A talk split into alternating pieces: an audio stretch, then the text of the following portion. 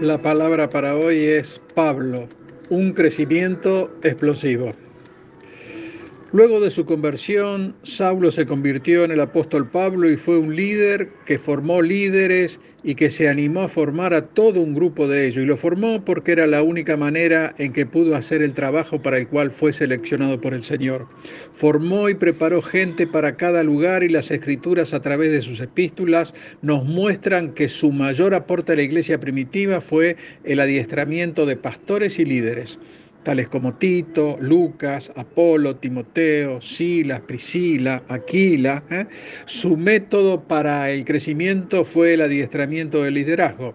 En Hechos 19:10 nos dice: así continuó por espacio de 2 años, de manera que todos los que habitaban en Asia, judíos y griegos, oyeron la palabra del Señor, y así se transformó en el hombre que plantó mayor cantidad de iglesias en toda Asia Menor. El crecimiento de Pablo se potenció cuando entendió que lo que debía preparar y adiestrar eran líderes, que a su vez prepararan y adiestraran a otros para la tarea.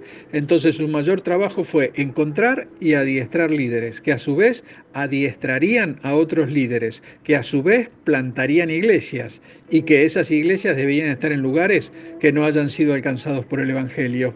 Y fue así como pudo evangelizar Asia en apenas 2 años. Entre sus cualidades podemos citar: Pablo evangelizó y seleccionó discípulos, recorría los distintos lugares y llegaba a la sinagoga de los judíos y discutía con ellos sobre las Escrituras, sobre el padecimiento de Jesús, sobre la resurrección de los muertos, y afirmaba que Jesús era el Cristo, y muchos de los que escuchaban a Pablo le creían y se convertían en sus seguidores. En Hechos 17:4 nos dice: y algunos de ellos creyeron y se juntaron con Pablo y con Silas, y de los griegos piadosos gran número, y mujeres nobles no pocas. Pablo preparó nuevos líderes, recorría distintos lugares levantando líderes y posteriormente volvía para confirmarlos. Él se tomaba el tiempo para identificar a los posibles nuevos líderes, para prepararlos, y además era ejemplo para que ellos también lo sean para sus futuros líderes. Pablo identificaba a los de mayor potencial. Así sucedió con Timoteo. Lo tomó y lo llevó con él, lo formó y le enseñó, y le dejó un mandato: que tuviera en cuenta el buen testimonio, que buscara discípulos fieles que sepan sobre las Escrituras y que además los lance a formar a otros. En Hechos 16, del 1 al 3 nos dice: después llegó a Derbe y a Listra, y había allí cierto discípulo llamado Timoteo, y quiso Pablo que éste fuese con él.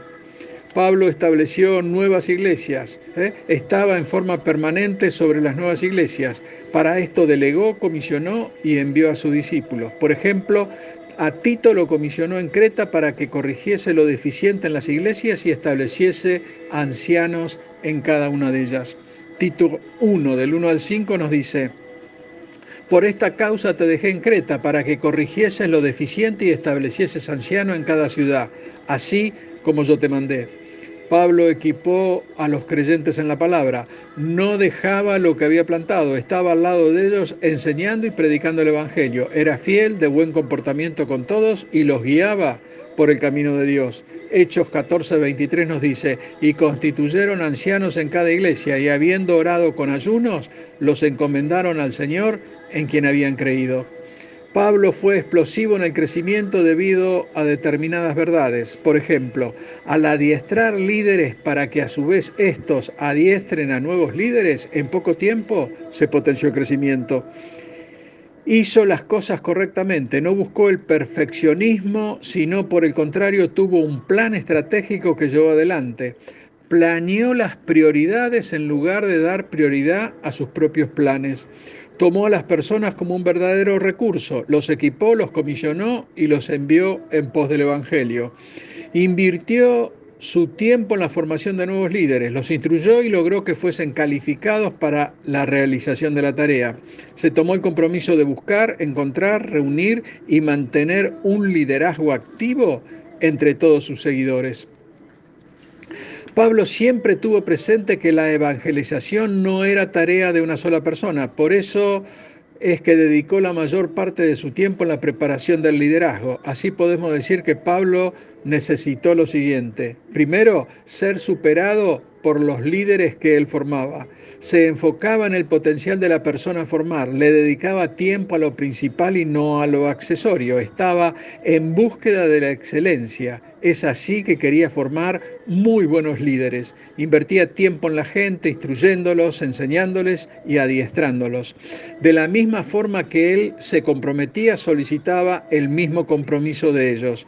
Como buen formador de líderes, conocía el arte de la enseñanza. Es así que no trataba a todos de la misma forma, sino adecuadamente y de acuerdo a las características de cada una de las personas formadas. La preparación que brindó Pablo a sus discípulos impactó en las generaciones futuras. Nosotros hoy podemos afirmar este principio. Hermano, por el ejemplo de este hombre de Dios, impacte nuestra vida y más allá que antes de tener su encuentro personal con Jesús allá por el camino a Damasco, él no era muy cristiano que digamos. Su conversión impactó no solo a sus congéneres, sino que llegó hasta nuestros días, dándonos más o menos el 80% de la doctrina con la que hoy nos movemos en cada iglesia.